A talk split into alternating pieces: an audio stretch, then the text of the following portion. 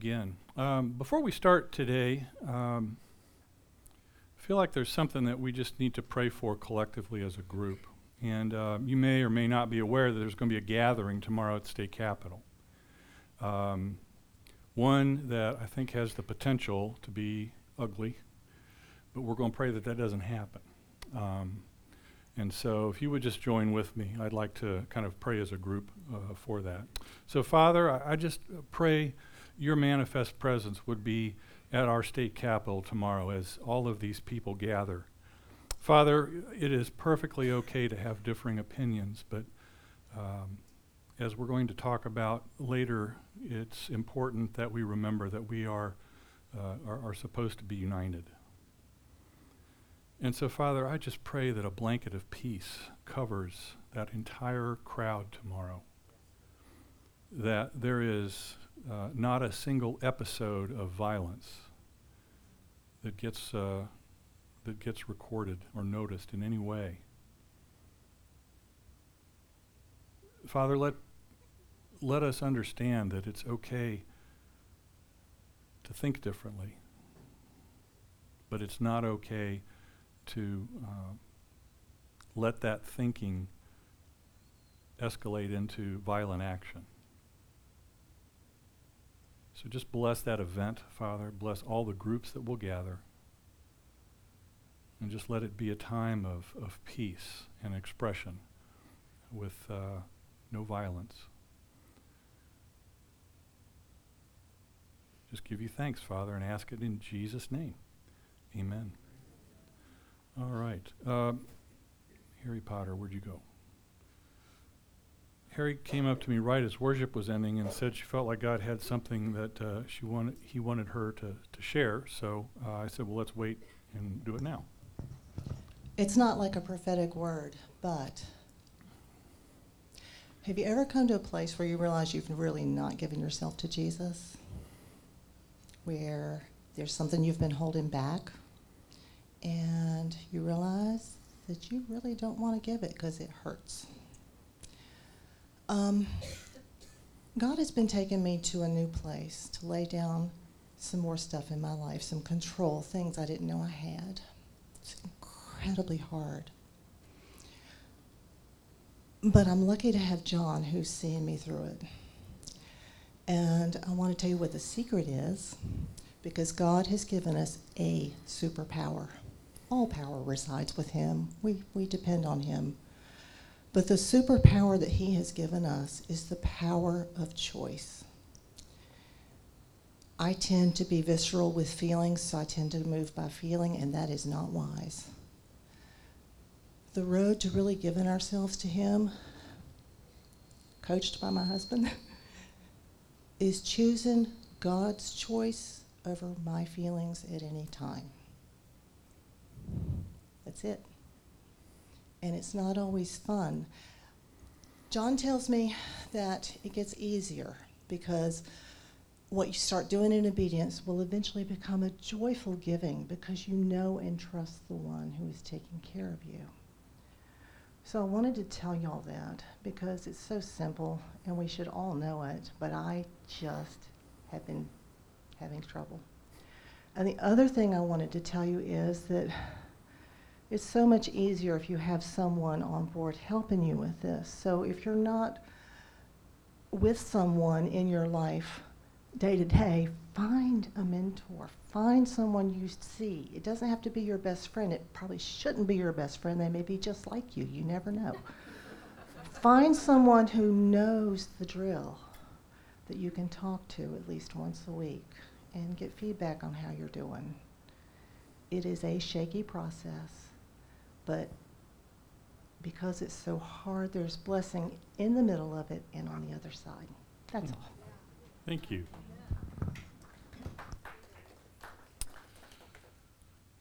Because we're in the uh, this I Love My Church series, um, we've been having um, some videos that we've been showing you, and we have another one uh, today. So let's take a look.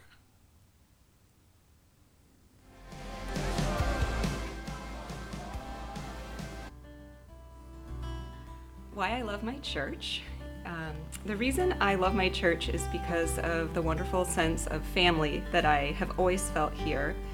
I moved here about four years ago from out of state, and I was a stranger in a strange land, and I don't have any family here in the area. And Harmony was that family to me. And I joined a small group and had great fellowship there. And it's also been a really wonderful place to grow my faith. And I've always just felt so supported and have built wonderful friendships here and know that if I need anything, I have uh, people I could call who would help me. So um, the sense of family is the biggest reason I love my church. Thanks, guys.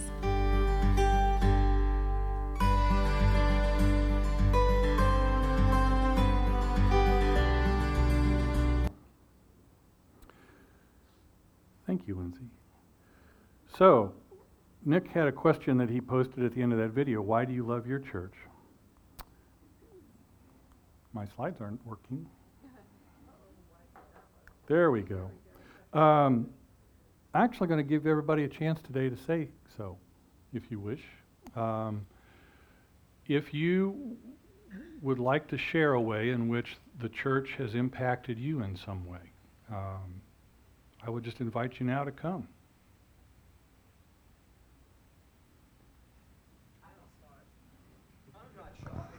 You know that about me. Um, except I hate microphones and you It's all right. We need it to be recorded. People are know that listening. about me too. Um, I'm very much like Lindsay. I don't have family, and this place is my family. Without it, I would be so alone, so alone. Um, and also, what I really, really love and what I think makes me so comfortable here is that everybody here is just a human being. I mean, there are no perfect people, and there are, there's nobody that pretends to be. Um, and so you can feel comfortable with everybody here, even as failed as I am. We all are, and everybody loves you anyway. That's it.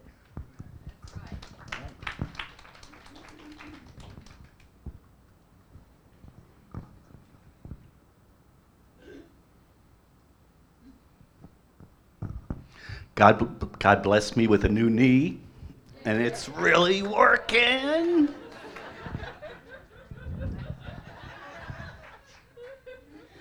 No, my, uh, I guess one of my biggest things that Harmony has helped me change in my life is bringing me closer to the Holy Spirit. And the Holy Spirit has given me a lot more patience than I used to have. And my wife even says, Harvey, since you started going to Harmony, you're, you're a better man. I still got a long ways to go. She said, You still got a lot of stuff to work on, buddy. But that's what I wanted to say. Thank you. We're all right there with you, Harvey, so don't, don't sweat. Who else?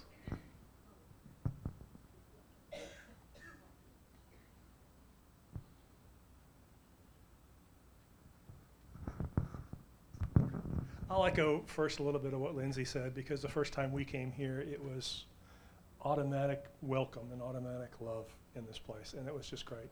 But what's happened over the, the years that we've been here is that this place is a safe place. It's a place where we can express our love for one another. It's a place where we can express our gifts, where God is nurturing us and helping us to, to serve Him the way He wants us to serve Him.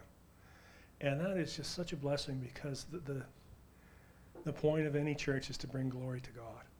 And in this place, we're free to do that. We're free to be the people God wants us to be and bring Him praise and glory. I just love that about this place.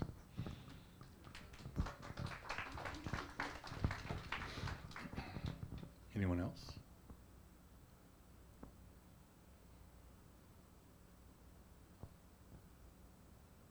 No? Okay.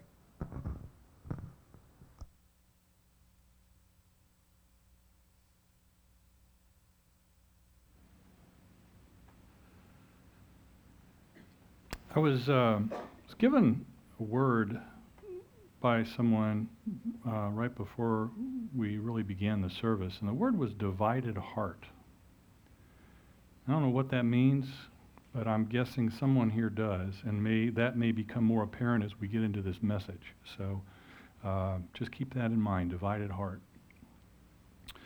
So, just to do a little bit of a recap of where we've been over the past couple of weeks. Um, two weeks ago, we started this off by really talking about what our vision is, right? And I kind of went through our vision statement and talked about uh, the elements of that, that we want to be, you know, dynamic and spirit-filled, that we want uh, to be a multi-ethnic church that is big, that numbers in the hundreds. Um, that's kind of our vision that we want to really have an impact on not only the town that we're in, but really in our uh, com- an entire community as well. And that we would do those things through unconditional love, acts of service, and expressing the full expression of all the spiritual gifts. And I really wanted to emphasize that point because that really says that everybody has got to be involved because not everybody has all the gifts. And so we need everybody to make that vision a reality. The whole thing, not just the full expression of spiritual gifts, but all of it. And then last week, we talked about giving. And we talked about giving in, a, in, the, in the greater sense, not just giving in the sense of monetary giving, but in terms of the four things that I, I talked about at the end your prayers, your presence, your gifts, monetary, and your service. Th- those are the things that God is really expecting that we are to give to our church family. And today, we're going to talk about community. And what I want to look at is what does it look like when we function as a community, when the church actually functions and operates as a community? So let's pray and then we'll get into that. Lord God, I just thank you for this message. I thank you for the church. I thank you for the Big C church as well as our little C church. Father, I just pray your blessings upon uh, all of them. All of these bodies that are meeting on this day across this country and across the world. I just pray for unity amidst the diversity that encapsulates all of those bodies. Bless this message that it would be heard, not only with our ears, but with our hearts. And I ask this in Jesus' name. Amen. So, the first thing in regards to um, this idea of community is this a church is supposed to be a unified community right? That's the way it's supposed to look. Uh, and uh, to make that point, uh, I've chosen some of Paul's words here in a couple of different places. The first one is from 1 Corinthians 1:10. And that says, "I appeal to you brothers by the name of our Lord Jesus Christ that all of you agree and that there be no divisions among you, but that you be united in the same mind and the same judgment. So, a little bit of a backstory here if you're not familiar with uh, the Bible so much. But in the letters to the Corinthians, Paul is writing to a church that he, that he founded or helped to start. Um, and uh, he did this on his second missionary journey, if you look in the book of Acts. And so, he, this is about 18 months later when he's writing this, roughly. And the reason he's writing it is he's heard they got some issues. we all got issues, but this church in particular had some issues. And so he's trying to help them sort through this and to bring truth into the matter of the issues that they've got. And the biggest thing that he's addressing here, right at the beginning of the letter, is the fact that they're arguing amongst one another, thus leading to a lot of division in, in the body.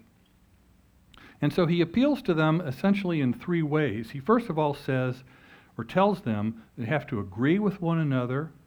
Second, that they are to eliminate the divisions. And third, that they're to be perfectly united in mind and thought.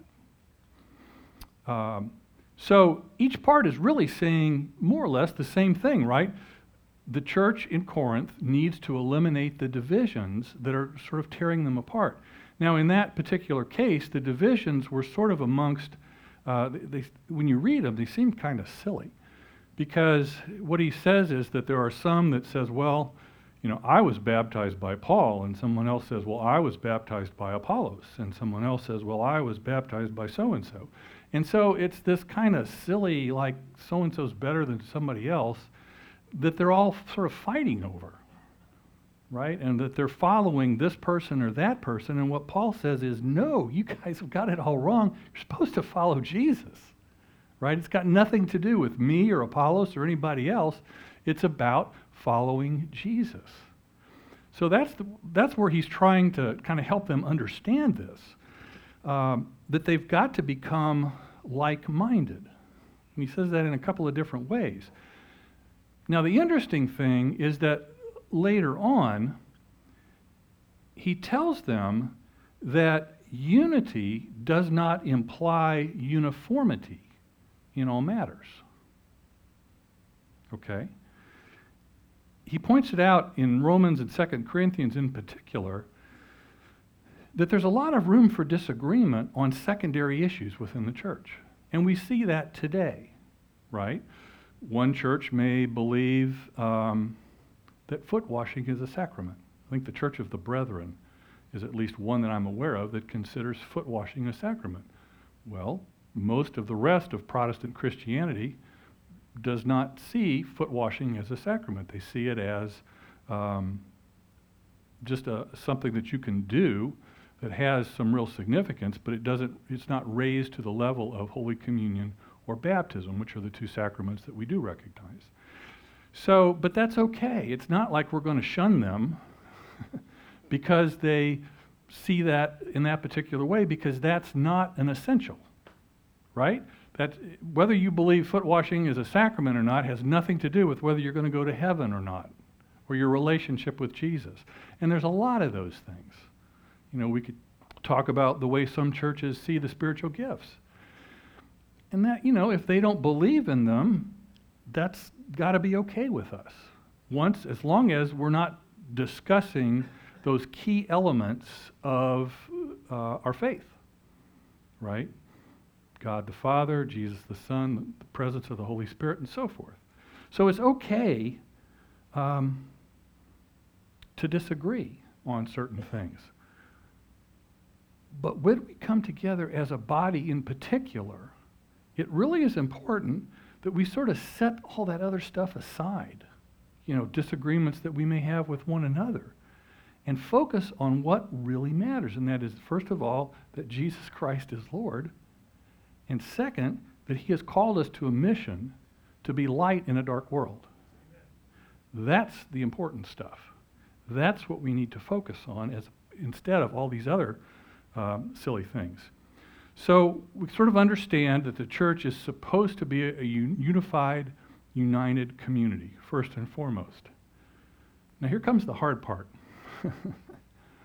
it's up to each person to make sure differences do not cause divisions. It's up to each one of us to make sure that differences do not cause divisions. And for that, we're going to look at another of Paul's letters, his letter to the Colossians. And what he says there is this, starting at verse 12 Put on then, as God's chosen ones, holy and beloved, compassionate hearts, kindness, humility, meekness, and patience bearing with one another, and if one has a complaint against another, forgiving each other. As the Lord has forgiven you, so you also must forgive. And above all these, put on love, which binds everything together in perfect harmony. Our church verse. So, this is saying that if we're going to live together as a genuine spiritual community, then our model for behavior, which should be all the time, but especially here, has got to be Jesus.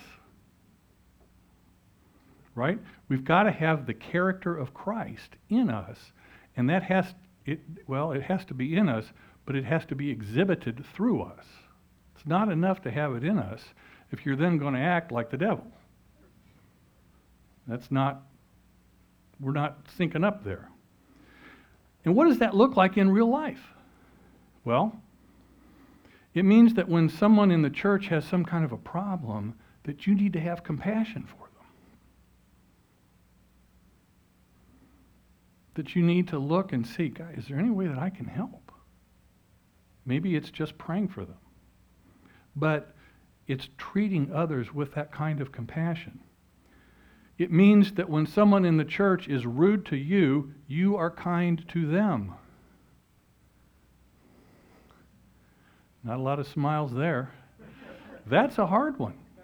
I'll admit. But that's being Christ like to somebody else.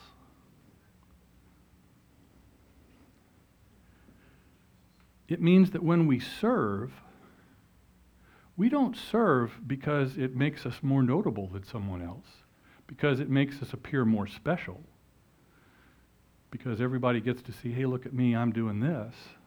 Uh uh-uh. uh If that's why you're serving, then you need to find something else to do. Because that's not serving in a way that's um, honoring God. That's serving in a way that's honoring you. And so we've got to serve in such a way that it's expressed with humility and meekness.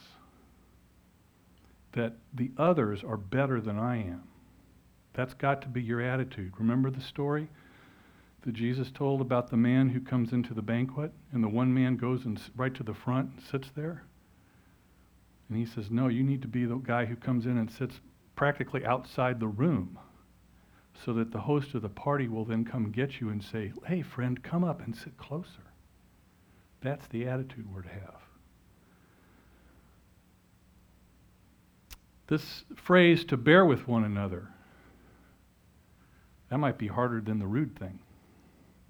Because to bear with one another means that you are going to have to be okay with those people that we call EGRs. Do you know what an EGR is? Extra grace required.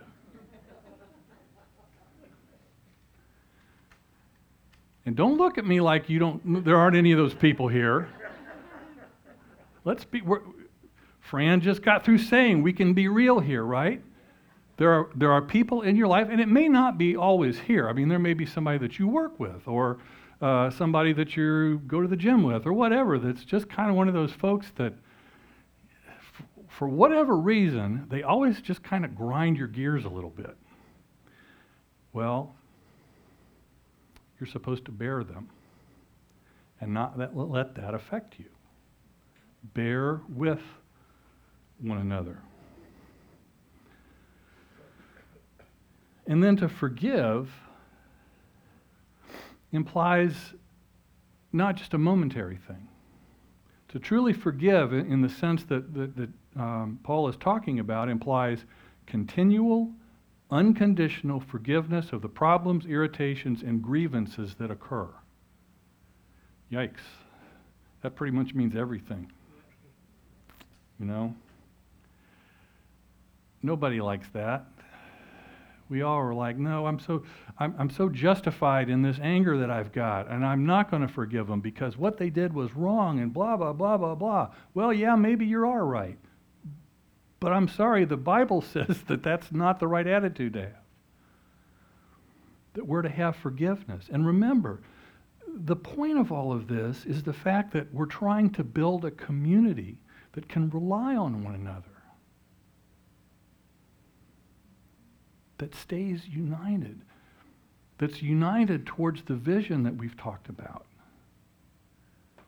that is united around honoring God and working towards achieving the mission that He's called us to, that He's called everyone to.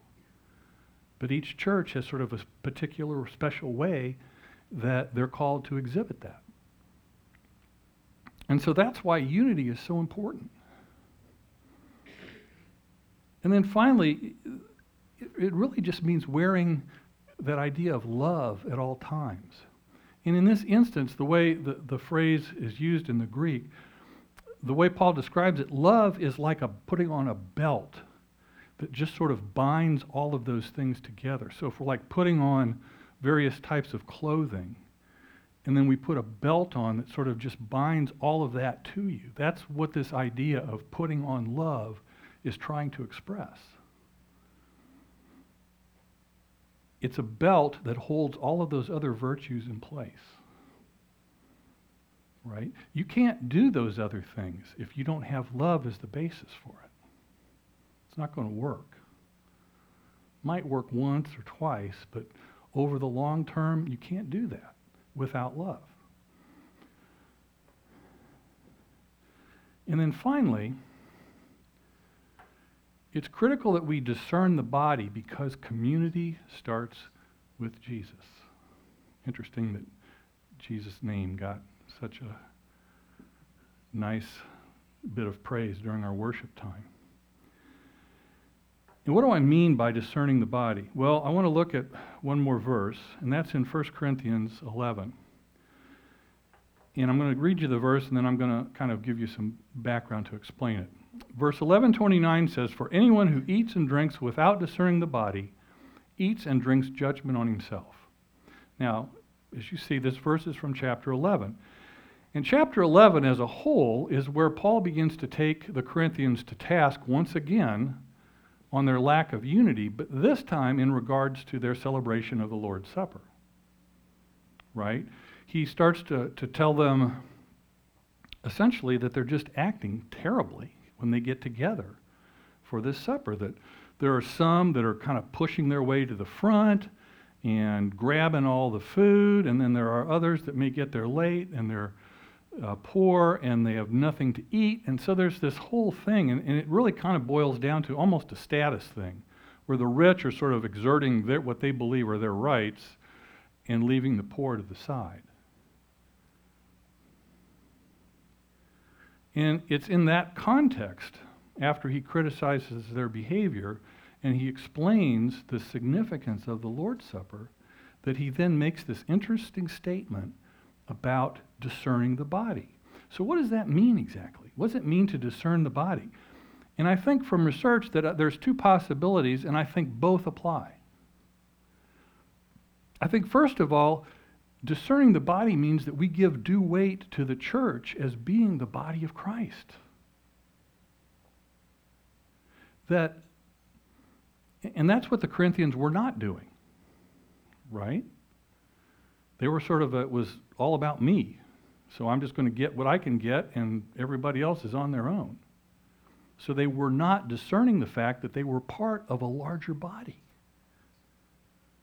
And that unity in that body is important. And anything that they're doing that is somehow breaking that unity apart is wrong. And then, secondly, I think to discern the body means to recognize that when we gather, the special presence of the Lord is here. Not just when we gather as a community, but especially when we gather to take the Lord's Supper.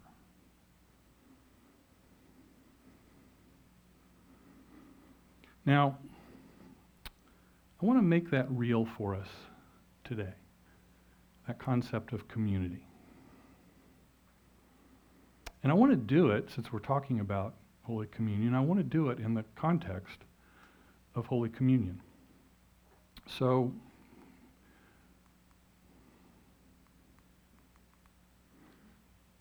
go back one. So, we're going to do communion little bit differently today. I'm going to bless and consecrate the elements, as I normally do. And then I would like for all of us to gather around in a circle, just make a circle around this center section. So down these aisles and across the back and across the front. And I think that should probably accommodate all of us.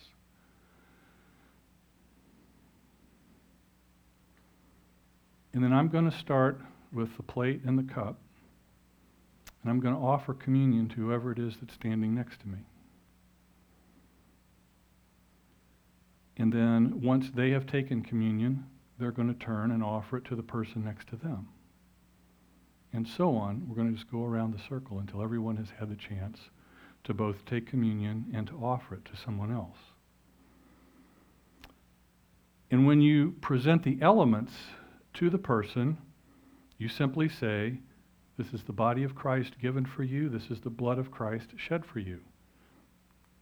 And I'm even going to put the words up there on the screen. So all you got to do is take a quick peek at the nearest screen if you forget, and they'll be right there.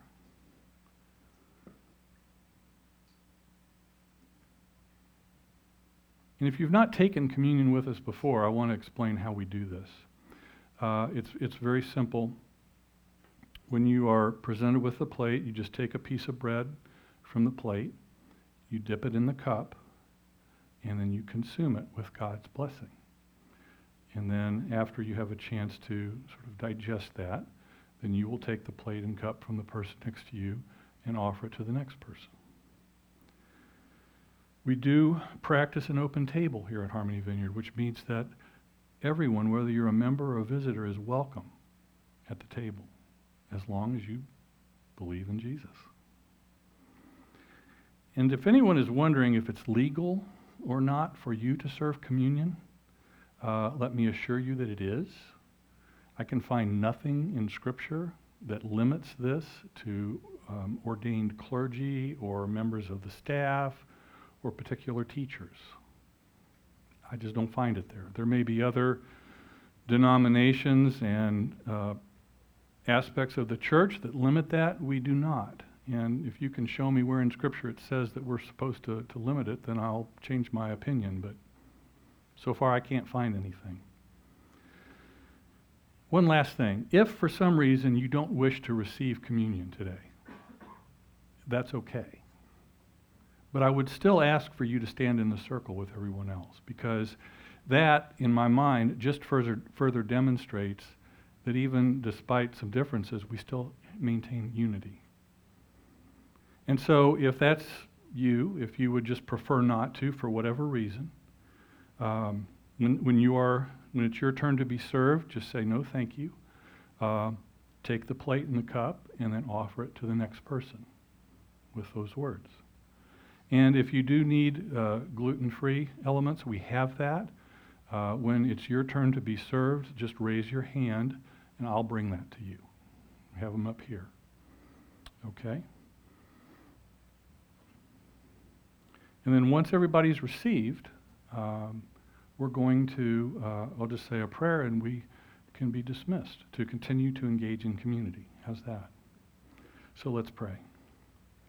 Father, I just give you thanks and praise for this sacrament that you have given us, that we might celebrate it as a way of remembering who you are and what you did for us. And so we recall that on the night that you were to be betrayed, you took bread and you offered it up to your Father in thanks. And then you broke it and you gave it to each one of your disciples as you said, Take this, all of you, and eat, for this is my body given for you. And when the supper has ended, had ended, you took the cup, which was the third cup of the evening of the Passover Seder, the cup of redemption. And this too you lifted up before the Father and asked him to bless it. And then you turned to your followers and you said, Take this, all of you, and drink, for this is the cup of my blood, the blood of the new and everlasting covenant, blood that was shed for you and for many for the forgiveness of your sins. So whenever you eat of this bread or drink of this cup, do so and remember me. So, Father, I lift these elements to you now of bread and cup. And I pray that you would consecrate them now in the name of the Father and the Son and the Holy Spirit, that you would make them to be for us truly your body and your blood. Let this simple meal be that which sustains us spiritually as we continue to walk with you. Guide and direct us in all that we do. We ask this now in Jesus' name. Amen. And I will say, Will you come, but will you gather?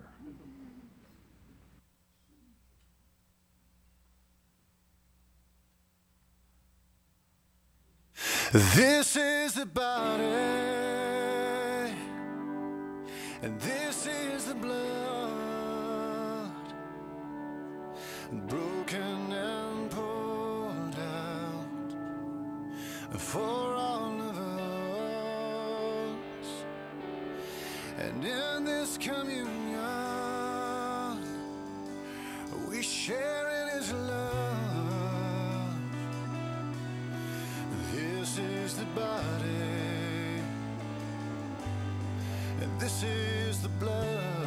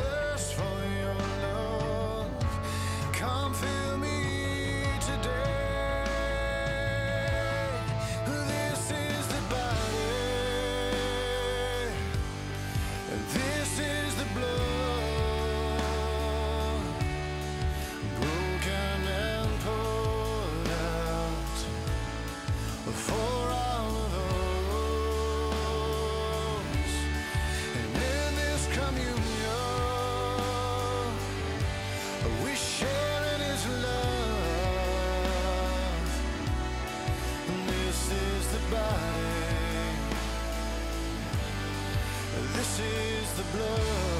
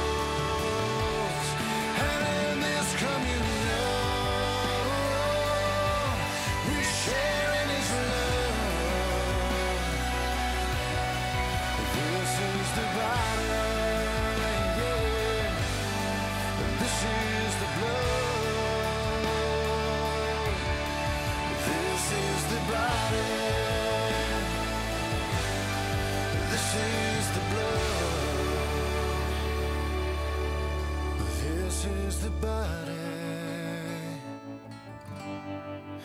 This is the blood. This is the body. And this is the blood.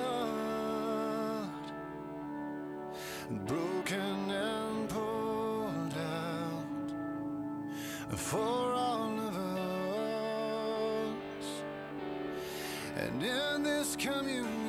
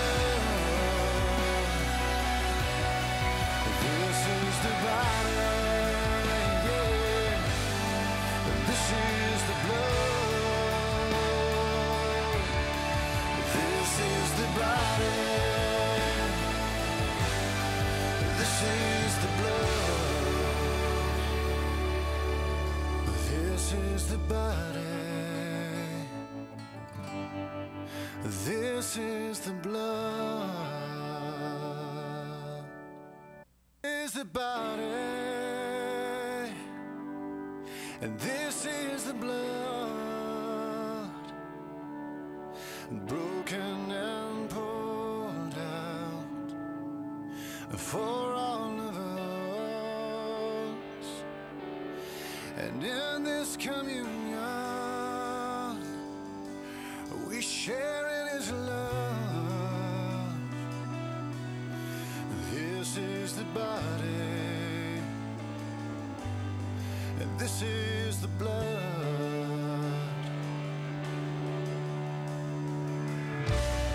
Well,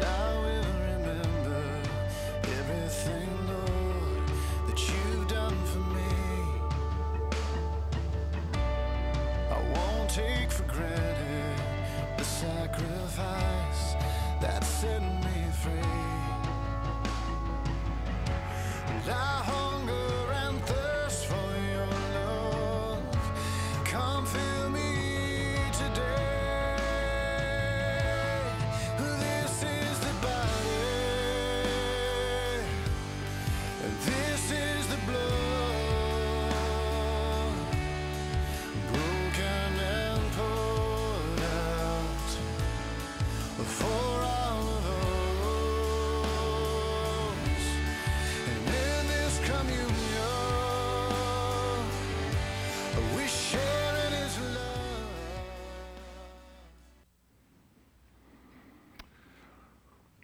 had the opportunity to sit here and kind of look around the circle as you all were taking communion. And it occurs to me that there is probably not one of us that is not an extra grace required in some area of our lives. At least to somebody else, you may be somebody else's extra grace required and not even realize it.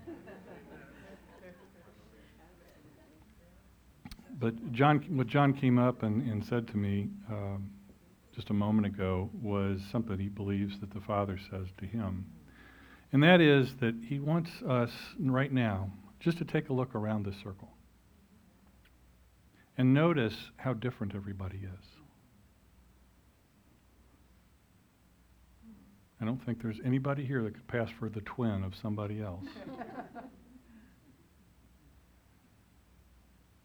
and that's just on the outside. The differences that you see on the outside, that's only magnified probably a thousandfold by what's on the inside in terms of our differences. And yet, what, what God says is, I love all of you. I love each and every one of you exactly the same. Each and every one of you is my favorite. And if that doesn't seem possible, then you take that up with God. See if He doesn't agree. So, if we're not all afraid of germs, I'd like you to take the hand of the person next to you.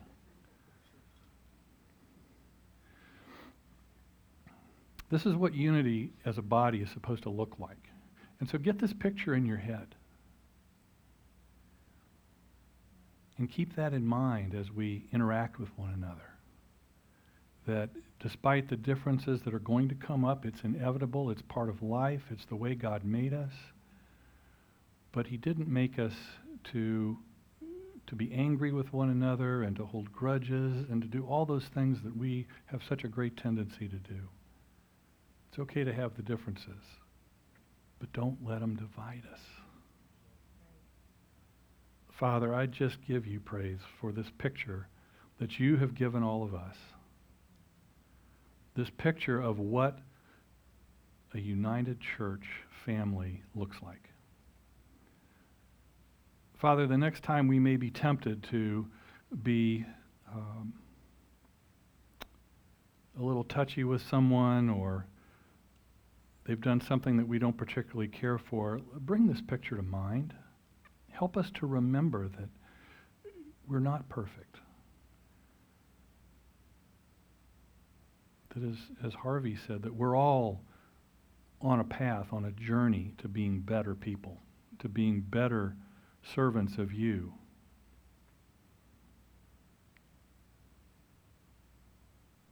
And to give each person a little extra grace as they need it.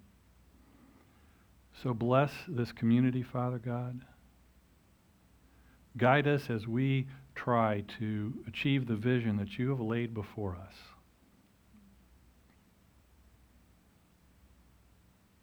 Go with us as we leave this place into the world that is dark, and let us be that light. We give you thanks and praise for that opportunity and lift all of this up before you in the mighty and holy name of Jesus. And all God's people said. Amen. Amen. God bless you.